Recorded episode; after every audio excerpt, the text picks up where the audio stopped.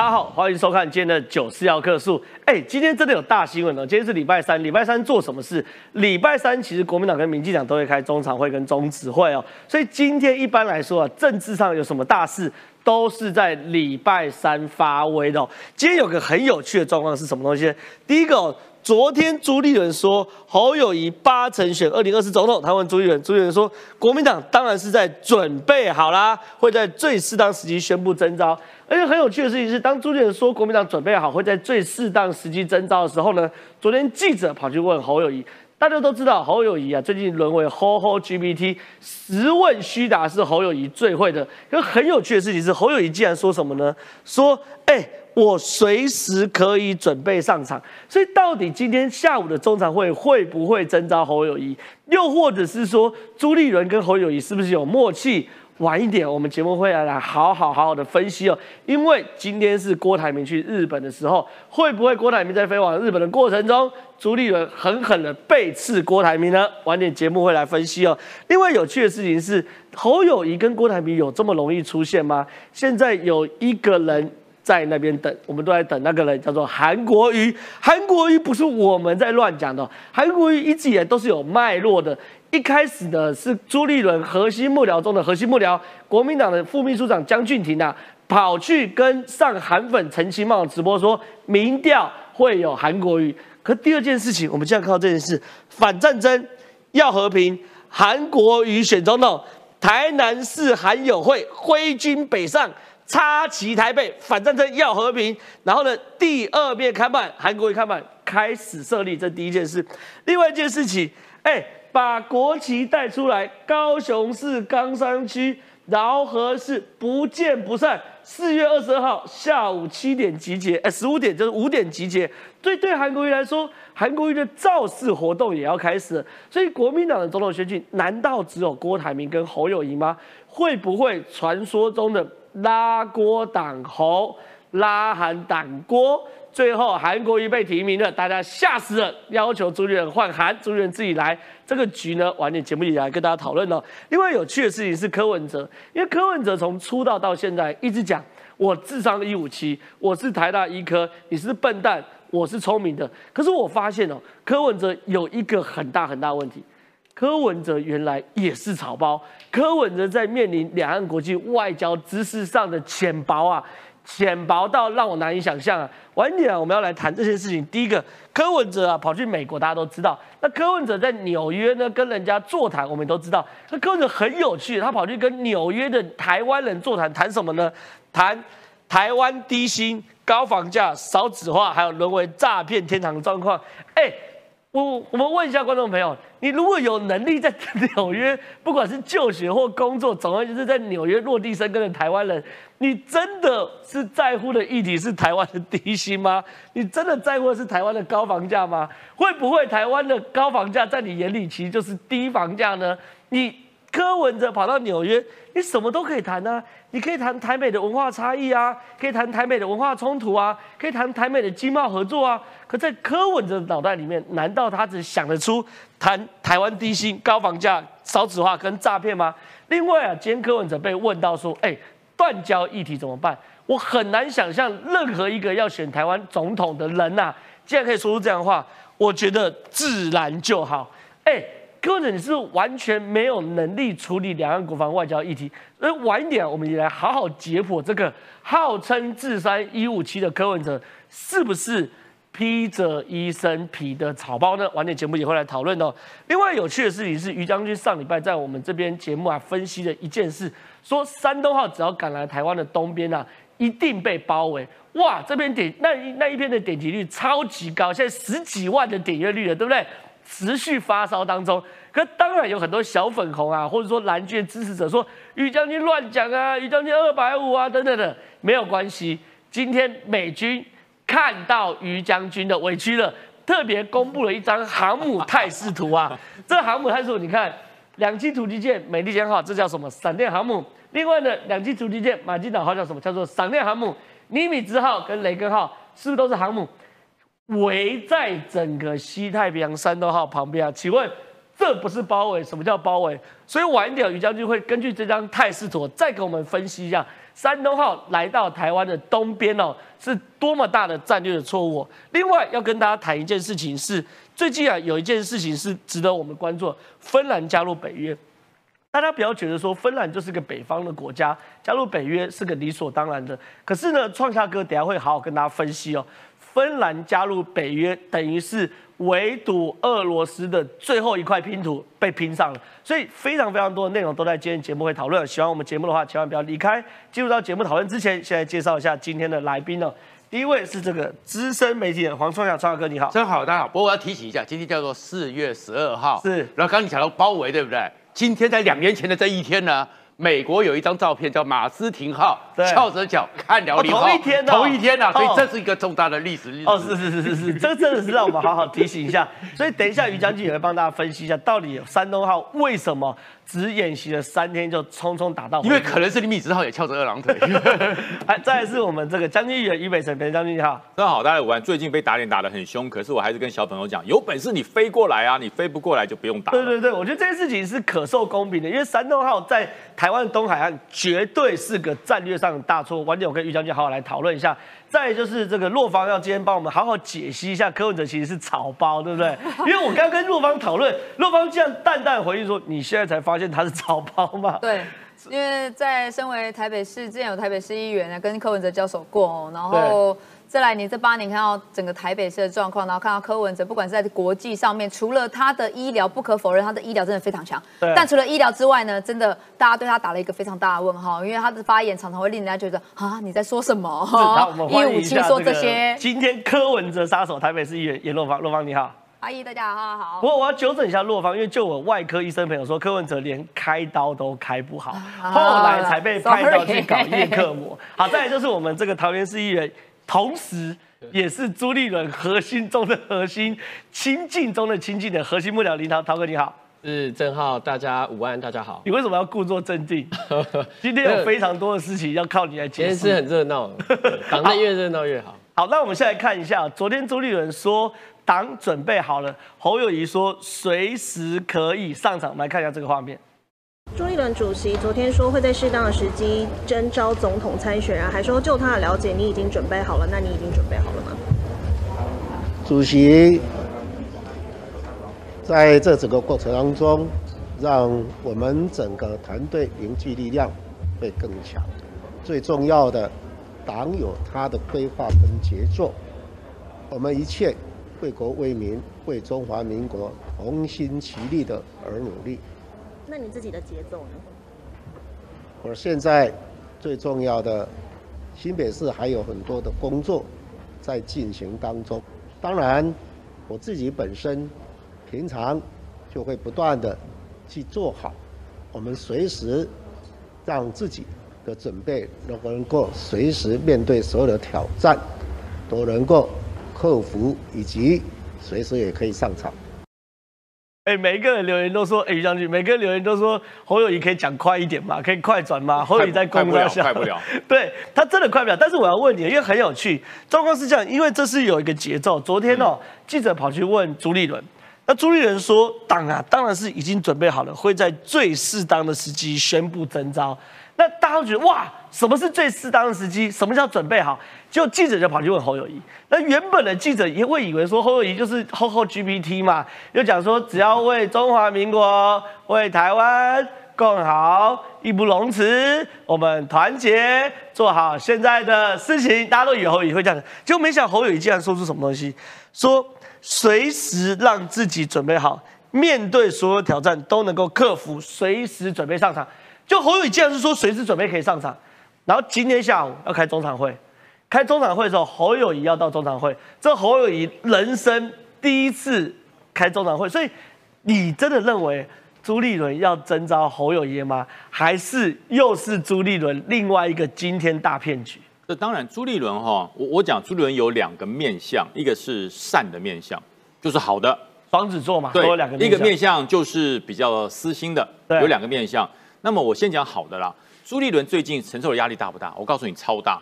他到任何他到任何地方去，都问他说：“你要不要征召侯友谊？你还是要征召郭台铭？到底你要怎么样？”对。那朱立伦就讲说：“我们会有最强的母鸡，我们会有最好的人选，都是这样。”那你认为朱立伦压力大不大？大。是不只是基层民众，包含了中常委，包含了立院的党团，都在叫朱立伦赶快表态。对，朱立伦能不能表态？我告诉你，换成我是朱立伦，我也不会表态。对，类表态，对对对，可所以所以说今天 今天今天这个中常会就叫做类表态。哦，什么叫类表态？就是随时可以收回的表态。哦叫做类似表态，但是不是直接表态。那如果你今天就直接讲说，今天我就征召侯友谊变成我国民党唯一总统提名参选总统参选人，会怎么样？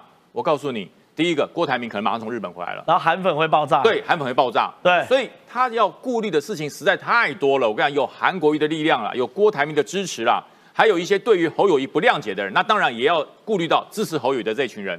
那支持侯友谊这群人是哪些人呢？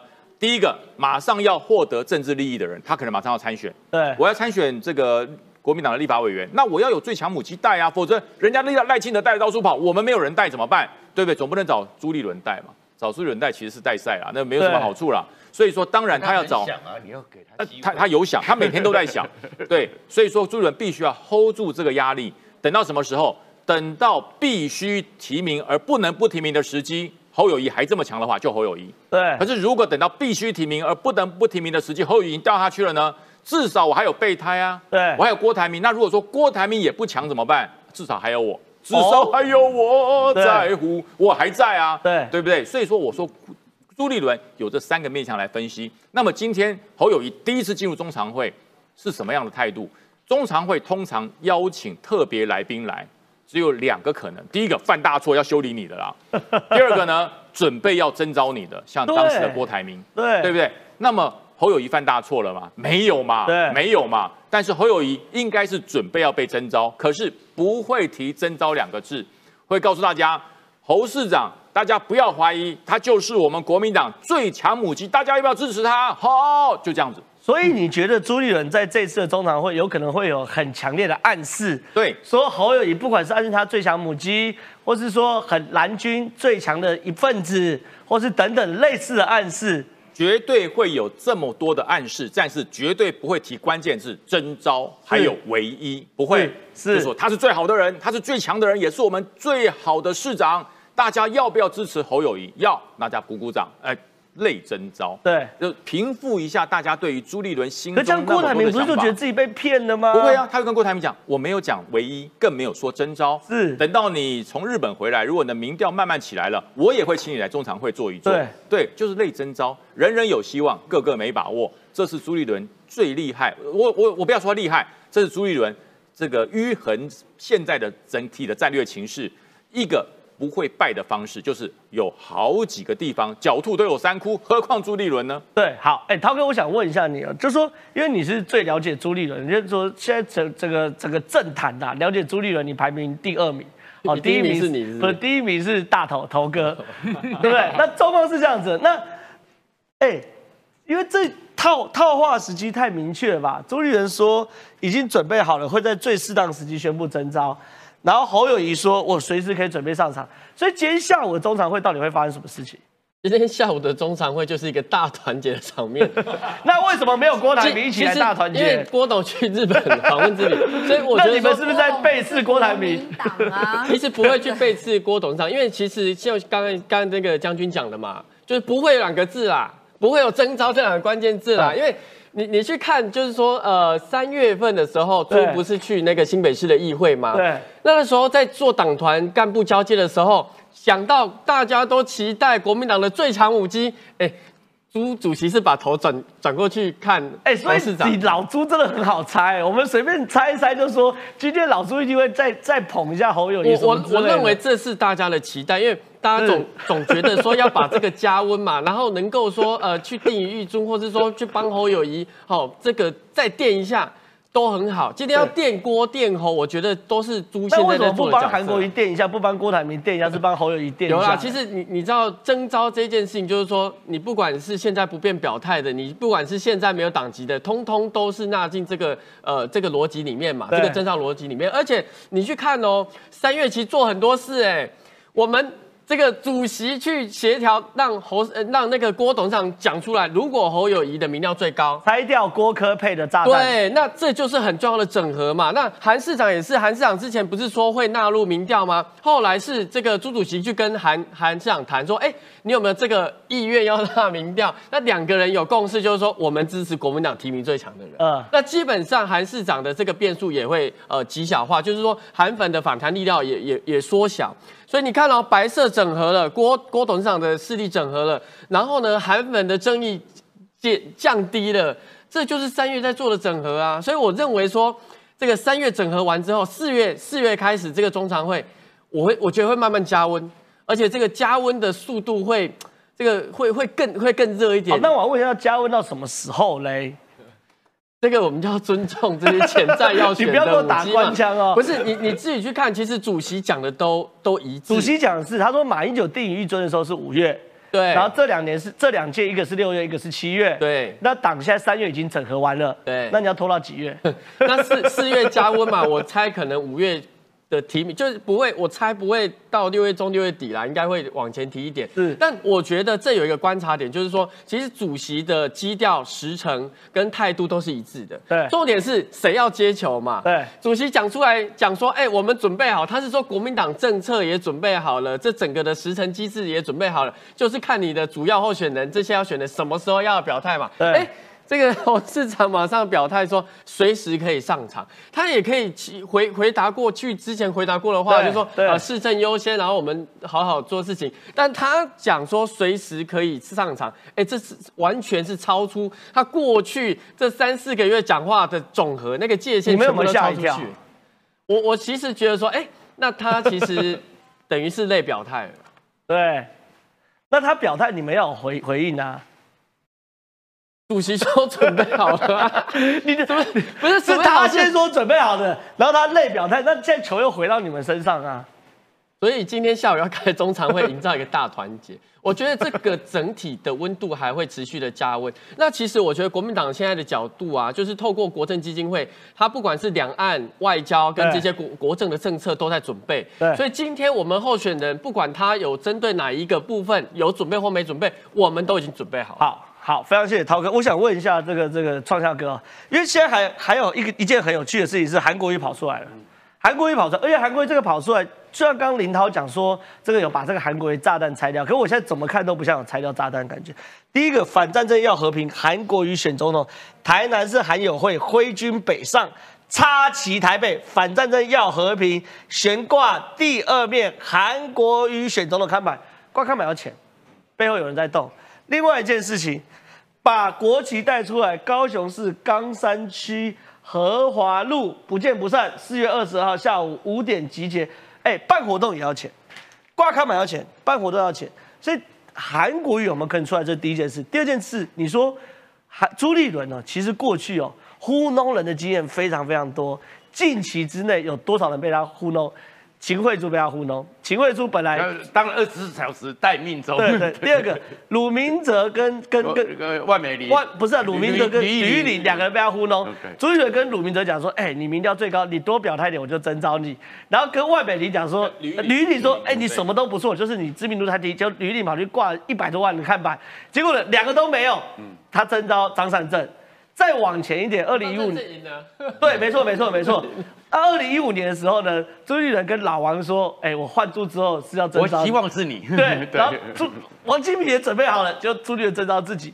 所以你说朱立伦这些动作，可能最后韩国瑜、郭台铭、侯友谊。都被朱立伦糊弄，也不说不一定。其实朱立伦呢要讲说他的政治手腕哦，真的很高，只是不讨喜，一成不变的民调。其实他真的很会玩。刚刚讲的那时候桃园叫做一桃杀五四嘛。对。那朱立伦有没有时候会明确？会啊。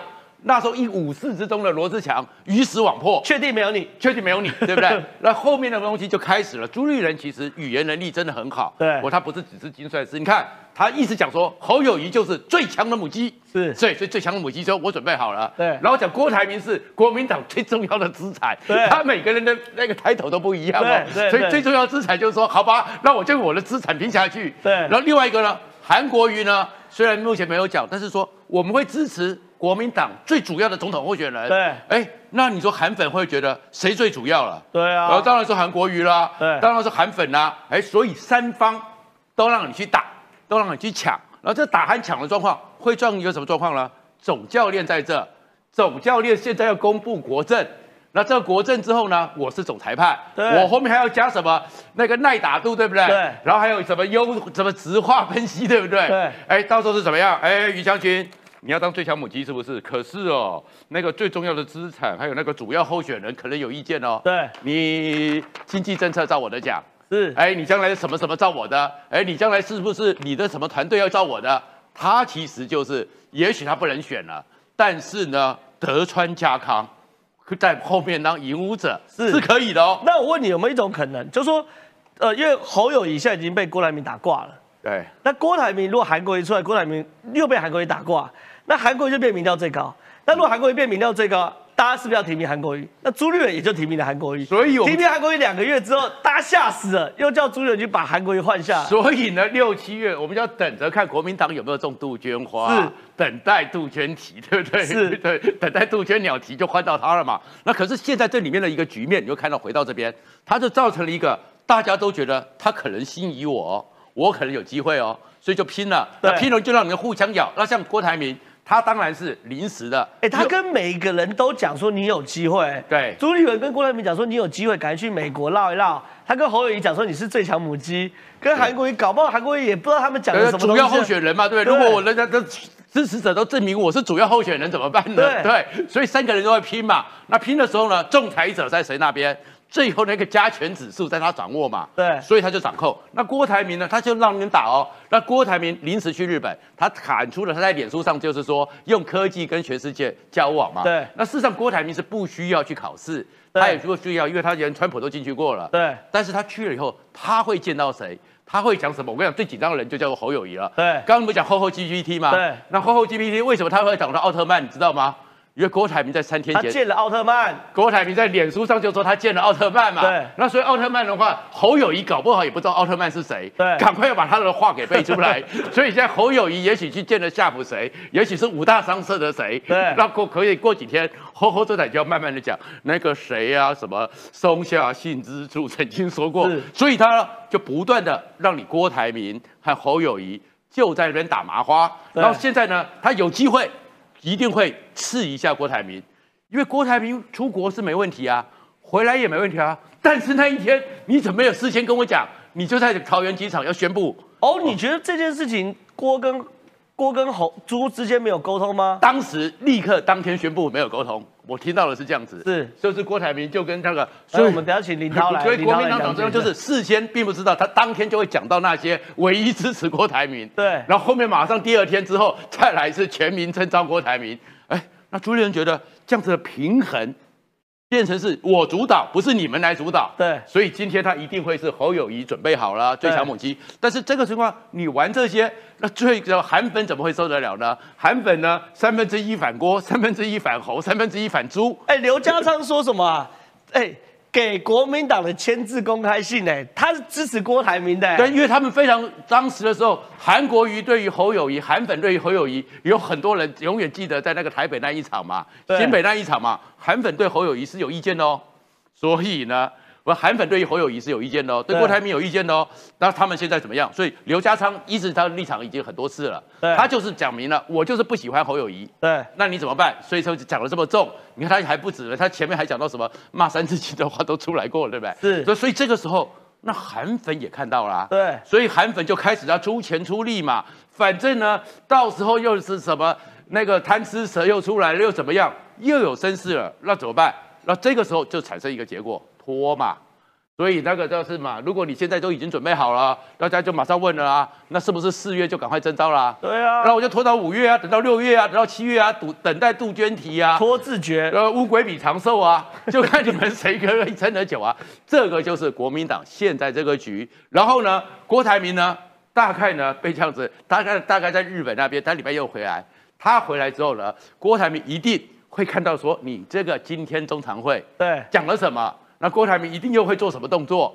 然后做了什么动作之后呢？搞不好呢，就跟那个韩国瑜去那边见个面啦。哎，大哥来看你会可不可以？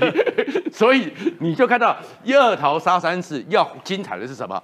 那个我在上面的那个拿着盘子的那个人呢，我没事。你们三个人互砍呐？对，朱立伦没事，没事。所以他现在就是让你们三个人去互砍，你们互相去结盟，你们互相去打。那打到最后，天遍体鳞伤。有一个人呢，非常优雅的说：“杜鹃提了朱立伦，朱立伦。”所以这个是在玩这个局。然后呢，最后呢，他还可以讲一个，就是林涛一定会讲的：“真胜阵赢了，莫里喜被安坐。”对，所以他最后就是赌这一件。不过有一件事情是，我要提醒一下国民党哦，最近国民党啊忘忘了一个人，叫做马英九。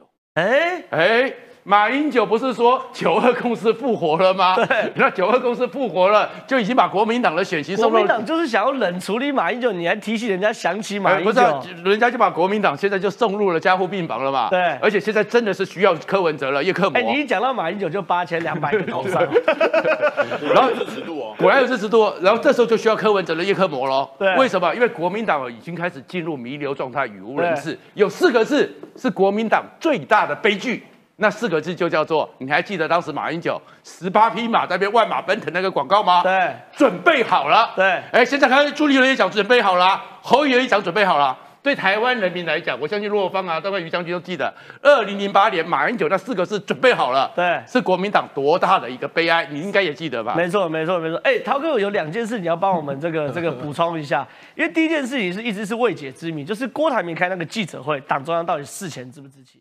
因为我研判是知情，为什么？因为知情不知道他讲的内容。你就讲，我研判是知情，你知道内容。原因是我发现林嘉欣的新闻稿出的太快，如果没有经过一定的讨论跟定调，我觉得没不太可能出那么快。你可以帮我们解答一下这一件事。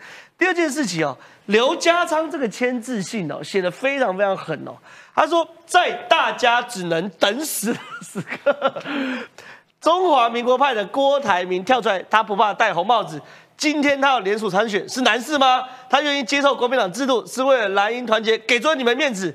不要小看韩粉跟中华民国派，这些人不会迎合你们的。他臭骂朱立伦一顿，然后你说韩粉没有动吗？韩粉有啊，韩粉也在拱韩国瑜啊，也在拱韩国瑜啊，也在拱郭台铭啊。所以你怎么看？真的韩粉的炸弹被你们拆下来了吗？那如果未来韩粉的动能越来越大，你们真的不会在民调内提名韩国瑜吗？我觉得第一个问题啦，就是说这个林嘉欣这个新稿会出这么快，原因是因为前一天呃呃大概晚上大概七八点的时候，郭董事长发那个彩通嘛，对，其实某种程度他已经把他调性讲清楚，所以你们就已经有预知，对，所以预知他是这样，对，大概会是这样。那其实因为大家期待郭董事长之前期待他，因为大家还记得过年前郭董身世不是超级高吗？对，那他就是当时候回到台湾的，就春节完回到台湾的那个记者会。炸掉嘛，就是因为你逼党庄说，党庄你先讲好，你要这个不要犯过去的错误等等等，那所以大家就预期他这一次会对党内是软化的态度，对，是就和解的态度，所以他的鞠躬道歉真的不是你们建议的吗？不是，所以林嘉欣才可以很快的掌握他第一个要点回这个新闻稿，所以我觉得第一个答案是说党庄事前不知情，他会办这个记者会，因为。就我们了解的状况是说，郭呃那个郭董他其实美国他没有要这么早回来。其实其实说真的，那一天半那一天是清明节，四月五号清明节嘛。对。那你还在放假的时候，你操作这个新闻的力度，因为大家还在放假，不会去关关心这么细的这个这个政治的议题。那一天开就会有点奇怪。如果是如果是话，就是说你们被突袭了。对，所以如果党中央建议的话，我会觉得说，其实你应该是要在在稍微。可是隔天有马英九，后天有蔡英文。对啊，所以就是变成就是说那一天新闻也第一个大家还在放假嘛，第二个新闻就被稀释，所以会很奇怪啦。所以党庄基本上是不了解郭董事长要在那个时间点讲这些内容。好，那另外就是韩粉现在动了很大，你一直说炸弹拆掉，可是这个动作很大，又挂看板又办活动，这都要花钱的。说真的啦，这个这个这个真的是因为韩粉现在八千七百五能不能破九千？靠这个韩粉为什么还会有期待？你看喽，如果党中央之前。没有透露之，没有透露说，哎，我们也有可能把韩国瑜纳进民调，哎，韩粉会炸锅，哎，因为他也是一个国民党内的一个重要的政治人物嘛，所以韩粉会觉得说，哎，你为什么说公平公正，然后要所有的人都要纳进去，为什么韩国你不纳进去？对，所以我们就有一个讯息，就是说，哎。如果把最强的都纳进来，那韩市长也不要纳进来。对，那党中那时候的说法是说，任何的最强的选择性我们都不排除。是，所以大家就说，大家就解释说，哦，那韩国一定会纳进来。对。可是呢，隔天韩市长跟朱主席就他们就释出一个信息，说他们已经见面了，那韩市长不会纳入民调，这是从韩市长自己表达，主动表达。哎，你现在是，你现在是国民党是什么职位啊？智库的副警长干嘛？所以智库副执行长又要公开说不会民调不会有韩国瑜了吗？不是，这是他们两个的共识啊！他们两个的共识就是不会再确定一下，因为因为国民党副秘书长说会有韩国瑜嘛，那智库的副执行长说不会有韩国瑜，不会啦，因为这是新的新的定调。对，那一天那个江副秘书长他，老婆老婆老婆老婆，我们等下发独家，智库副执行长说不会纳入韩国瑜。好，继续。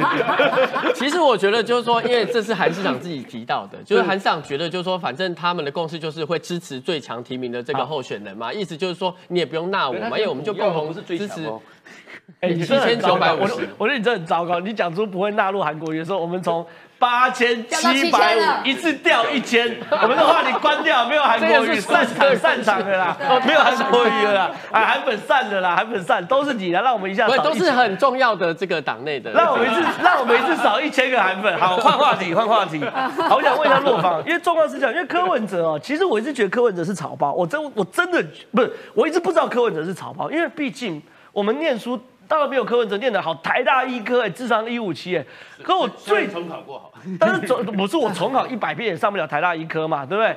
可是没想到我最近发现，原来柯文哲真的是草包。讲到两岸国防外交，柯文哲草包到我难以置信。两个重点，柯文哲真的是草包。第一个，柯文哲跑去美国的第二天哦，跑去纽约跟纽约的台湾人去座座谈，但以年轻人为主，有的在纽约就读，有的在纽约就业。结果呢？他说啊，他跟这些年轻人谈什么？谈台湾低薪、台湾高房价、台湾少子化、台湾沦为 诈骗天堂这四个议题。我想问一下，我在纽约我都混得下去了，我在纽约混得下去的人，我真的关心的议题是台湾低薪吗？还是我会关心纽约低薪？他们在纽约都是高薪的。我会他关心台湾高房价吗？他或许会关心纽约高房价，因为纽约房价真的贵。对。可他会关心台湾变诈骗天堂嘛？他又诈骗不到。第二个草包点是最近我断交，每一个人都要讲出一些议题，到底我们在台美之间要怎么选？对。他竟然跟我讲说，我觉得自然就好，都陷入外交、金钱外交，我们打也打不赢。所以你你你说，其实柯文哲一直都那么草包，只是我们没发现而已。我觉得哈，应该是说他在两岸上的论述嘛，其实当然就是对于中国，他常常就是迎合中国嘛，他就是说啊，我就稿子有 A、B 稿嘛，对不对？要送送送审嘛。那再来，其实他其实不只是两岸外交那个草包，他记得防疫的时候，大家会觉得说防疫这对他来讲应该是应该会，他医生啊。但大家记不记得其他县市？新北、台中、高雄，那时候在市场那个人流管控的时候，我们是做什么？大家是做什么？他用身份证字号，哎，对，用分流的，大家记不记得？你你刚才说柯文哲医生是在行，然后刚有网友留言说医学之外他很无知，屁，他连医学都无知，我在市场大感染，他说给我打疫苗。通通抓去打疫苗，教科书不一样啊！真的，临床实验不一样，无知。对，所以你看那时候的市场出来，他说通通抓去打疫苗，然后大家就看说，呃，打疫苗这个大家都会，不用你这个医生提出来。解药啊，疫苗对，那那时候别的县市大家在人流管控就去市场嘛，就是做身份证，什么一三五啊，单号双号，对不对？他做什么？叫警察去那边站在那边做人流管，说啊这边不能进去啊，啊你的身份证几号啊，然后做执法。那时候笑掉全全国各县市，大家说啊柯文哲怎么会这么草包，用这种方式啊？对。所以你看他不是只有在国防外交、国际两岸，他连市政议题上面很多都是让大家觉得说你怎么会提出这么草包的一些内容？对。那你说好了，现在他现在出国，大家关心的是什么？他的穿着，对，他这几天他的剪头发，他的西装，头发，他的穿着，外套太大件，对，通通都走这些。好，那好不容易已经有一个座谈了，就是要内容了。结果出国大家都是在讲说，如果你真要选总统，你要表达一个总统的高度，你对于台美之间的关系，你对于国际上的关系。结果他现在去到美国，他反而讲了什么？哦，美国对中国的这样的围堵其实是错误的政策，让大家也傻眼，想说你去美国，你讲了这些东西，那好，到底是不是错误？我觉得他到底有没有他的幕僚有没有认真去帮他做作业。哦，对他这个也很吵。他跑去美国说美国把中国围堵起来是错误的政策。你去人家的国家说讲稿了吧？你应该去中国讲这份稿吧？可能把那个美国讲美国带走，带错讲稿。所以你你看你在美国，你你去批评人家，在美国批评人家的时候，你围堵中国的政策是错误的，应该可以合作的时候要合作。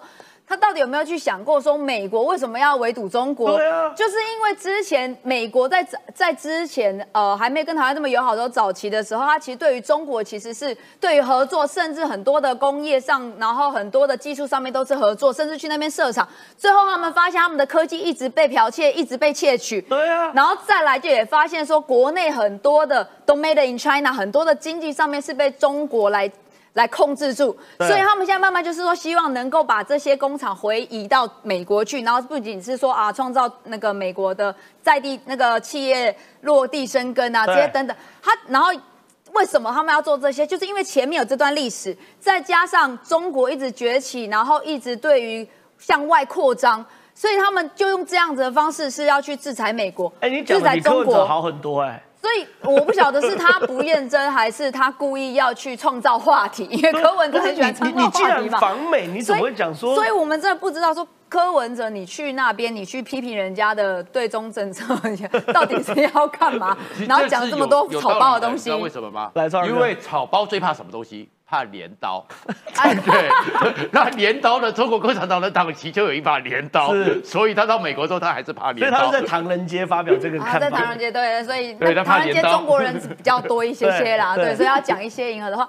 所以我我觉得柯文哲，你这一趟去，我们实在是看不懂你去美国访美的用意到底是什么？你是要去走时装周吗？还是你是要去让美国看棒球，让更多人吃早餐哦？然后还是你是整个让大家看到说，柯文哲其实你在，如果你真的要选总统，你的那个高度跟你的国际视野上面真的是完全不足啊。是，那你就透露了，就是你真的不适合当总统，而且你去对美国讲这些话，然后甚至对中国一直在泼大腿。现在大家都说马克宏跟柯文哲好像是属于同类型的，不是马克宏是跟马英九 啊，马英九啊，双马双马，但他们有些路数其实还蛮像，马斯克啊，还有马云，马对大家马马马哈就叫笨，对，其实没有，我觉得应该是说柯文哲这趟访美，其实第一个我们看不到。你访美的用意到底是什么？然后再来，你真的是要选总统的话，你的高度根本没有出来。你对于国际上的一个国际关系、外交关系，我们看不到。如果你当总统，我们反而会更担心，说自然就好。什么叫做自然就好？人家已经在跟你谈条件，或者是军事上面，或者是生那个贸易上面，甚至说你已经被人家在呃已经有消息说啊，中国一要去抢我们的邦交国的时候，那你要。放回主人吗？让他去吗？还是我们要积极的再去去去谈判，再去洽谈这些所有的邦交国呢？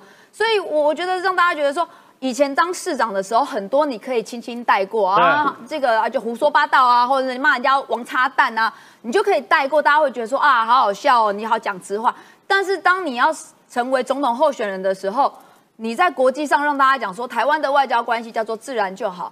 我跟你讲，全世界一定会笑掉大牙说什么叫做自然就好？你跟中国叫自然就好吗？我觉得大家就是觉得你是存一个问号啦。好，是真的非常谢谢洛方把我们的这个同上线上人数又救回了九千两百人呐，真是可喜可贺啊！因为柯文哲真是太草包嘛，怎么会有人去纽约找纽约的坦？哎，我坦白讲，纽约是世界的中心呢。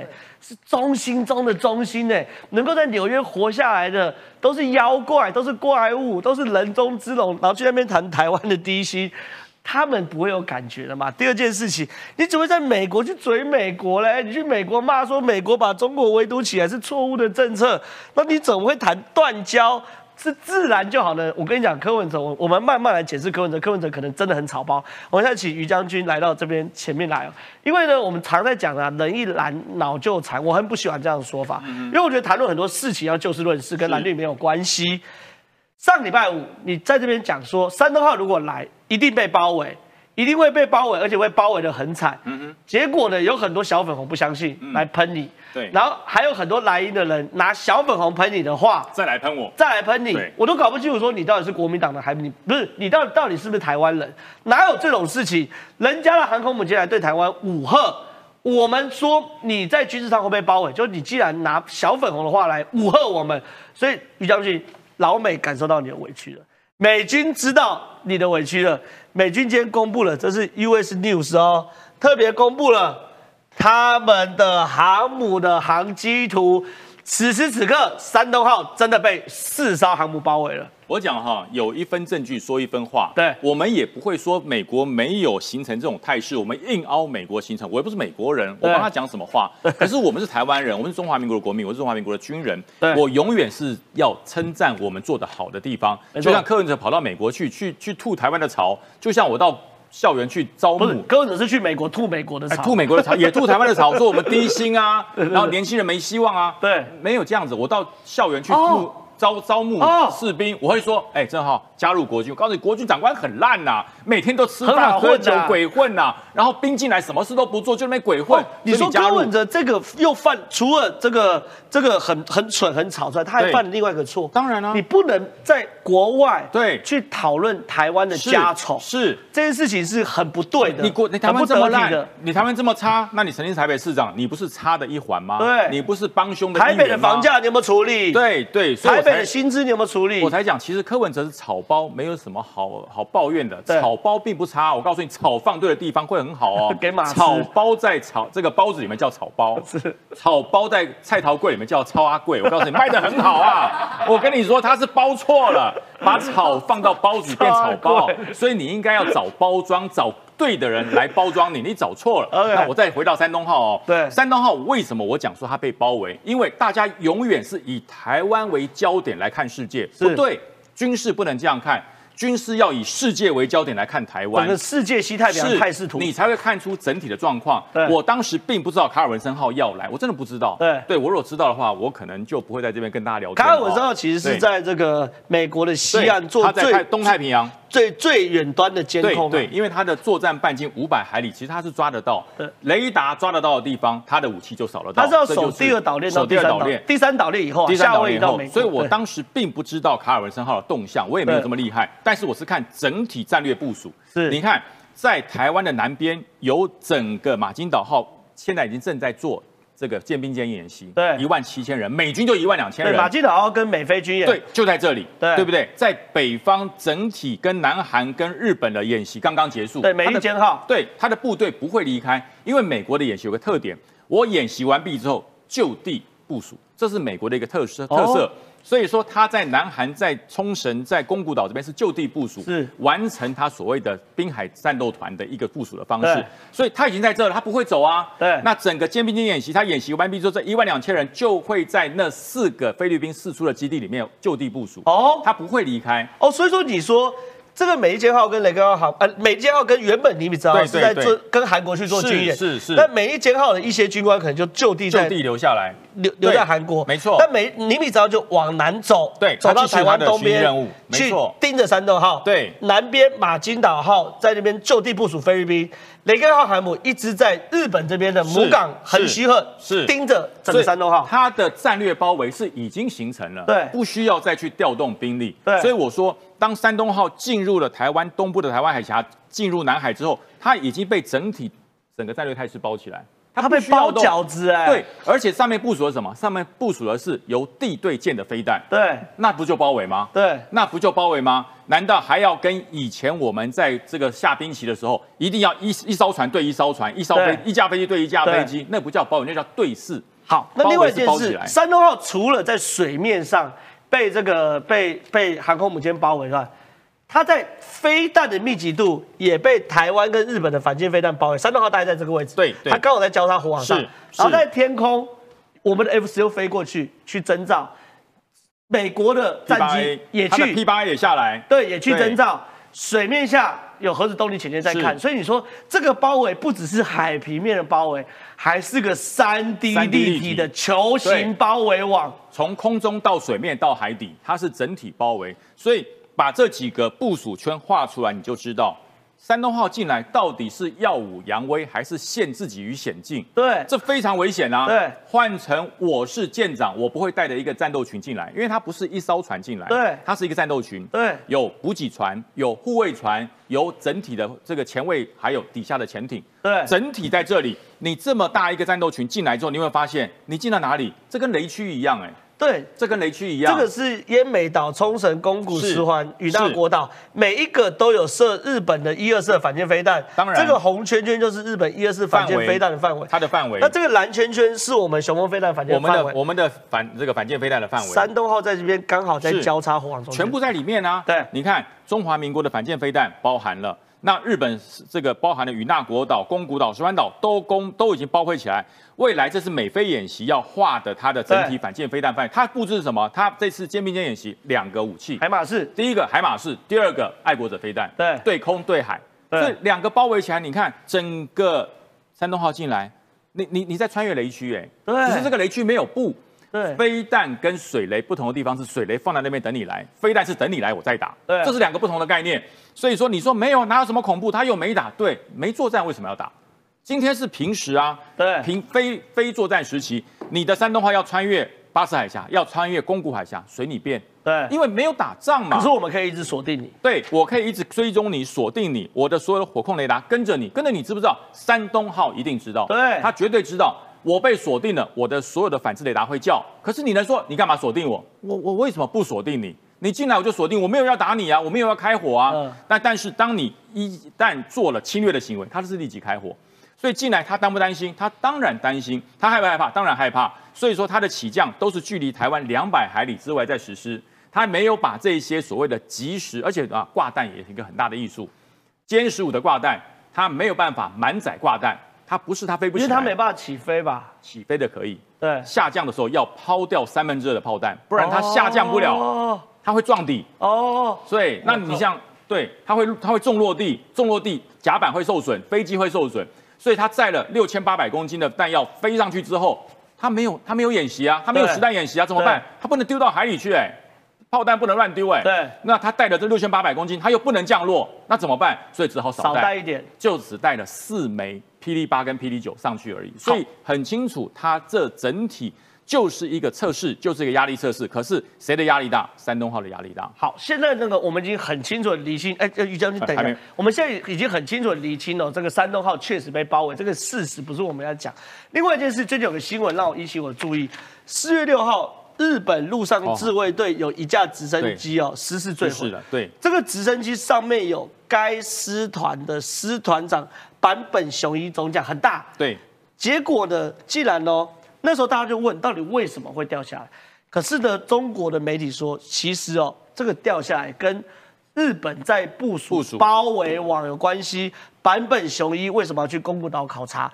这么大的官去宫古岛考察，表示宫古岛有事情发生了，而且是两个不同隶属哦，在宫古是十五旅团，对，坂本雄一是第八师团，哎，这两个单位其实一个是第二线，一个是第一线，对，那为什么第二线跑到第一线去？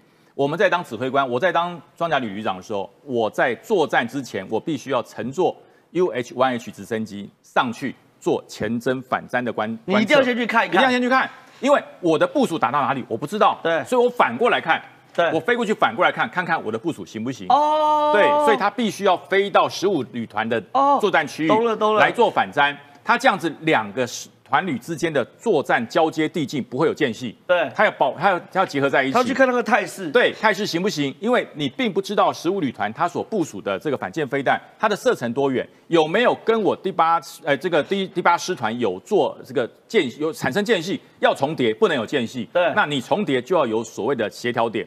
所以他必须要去看，那所以说铺漏的一件事，就是第十五旅团它的整体地对舰的飞弹已经部署完毕了。哦，那不然他去干什么？对，就是部署完毕啦。那要在演习的时候，我们两个之间火网交叠的地方要产生协调，所以他必须要往前。是，对，所以说不然他为什么要飞到人家的防区？对，对，这就是呃，当然中国也也不是笨蛋了，他也是预判出了这一点。可是预判出这点让他更心惊胆跳，就是这一些小岛上面。全部都布满了海马斯，还有标准一二型的飞弹，对，未来对它的威胁非常大。好，非常谢谢于将军。这件事情果然，我觉得有些事我们可以好好来摊开来谈嘛。有包围就有包围，没包围就没包围。所以小粉红这局你们一比零，你们输掉。我们来请这个创亚哥来到这个前面，因为现在状况有趣的事情是乌克兰战争。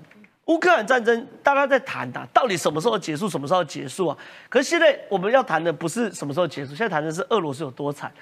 哎，现在已经不是结不结束的问题，是一定会结束，而且乌克兰一定会赢，只是说俄罗斯会有多惨。俄罗斯两件事很惨，第一个克里米亚可能掉，第二件事情，俄罗斯弄了一艘航空母舰出来，可上面却没有人可以操作，这太惨了吧？所以，可是这艘航空母舰不要小看它哦。你知道中国山东舰的哥哥叫做什么？辽宁号，对不对？对。那辽宁号是出自哪里的？也是俄罗斯啊，就俄罗斯啊，就是这一款的啊。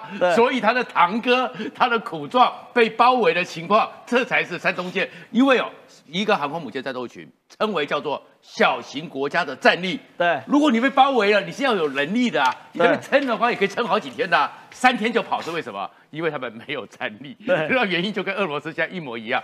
俄罗斯呢，现在呢，一个第一个克里米亚，对不对？现在大概就是春季大反攻，乌克兰大反攻，然后等到烂泥巴没了就反攻了。大反攻，那春季大反攻之后，接下来就开始讨论了，那要不要干脆把二零一四年的克里米亚直接收回来？对，这就是俄罗斯在困难的地方。那困难是什么？如果克里米亚被拿走的话，南边他已经出不了海了，是黑海。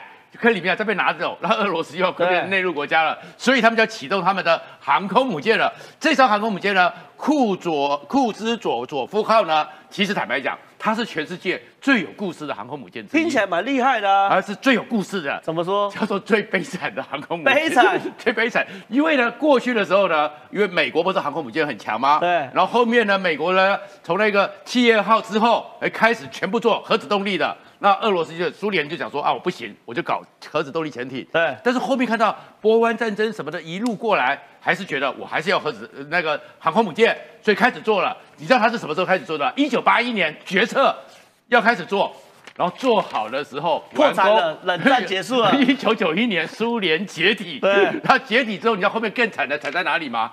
因为呢，当时苏联解体，十五个国家分来出的这艘船呢，当时在乌克兰。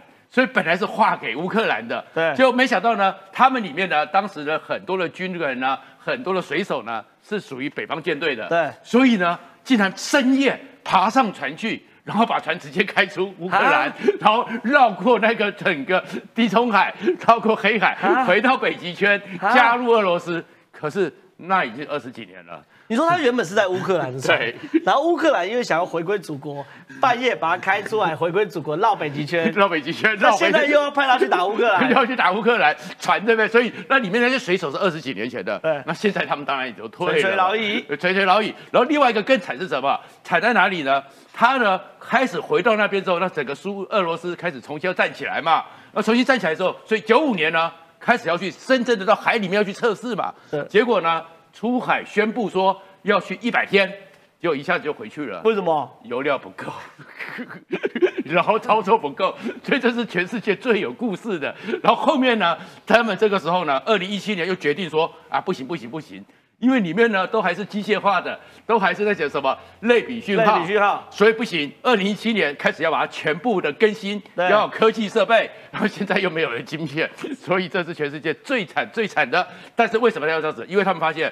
他们接下来呢，可能会回到彼得大帝之前，整个俄罗斯叫做内陆国家，完全没有出海口了。好，那现在你刚刚讲到了，俄罗斯要可能回到彼得大帝时间，完全没有出海口的原因，是因为芬兰要加入北约。你说你不要小看芬兰，你不要觉得芬兰地处偏僻，可是芬兰如果加入北约，是封锁俄罗斯的最后一块拼图。不要小看芬兰哦，芬兰在这边，对不对？你要知道说。整个前苏联呢，有一场冬季战争，啊，五十万大军过去啊，就是跟芬兰打，一个白色死神站在那边，杀了一两千，杀了五百多个啦，对，所以呢，人家只有十三万军队，对你五十万大军，所以呢，后面呢是拿到了土地之后，他俄罗斯的那个苏联的将军说，我们拿他的这块土地，只能当成公墓埋葬他们的人，所以芬兰不要小看他哦。对，那现在如刚刚讲的是，整个当年的。俄罗斯、苏联，对不对？他们开始要出海，要出海，要一个软的一个出海口，最后抢到了就是这个圣彼得大帝、圣彼得堡，就是普京的家乡，普京的龙兴之地。但是从这里出来呢，开始经过波罗的海，然后直接的就开始威胁全世界嘛。对。那现在芬兰加入了北约，那你看这么一个小小的峡湾，然后呢，我这边只要摆一些飞弹，摆一点暗炮。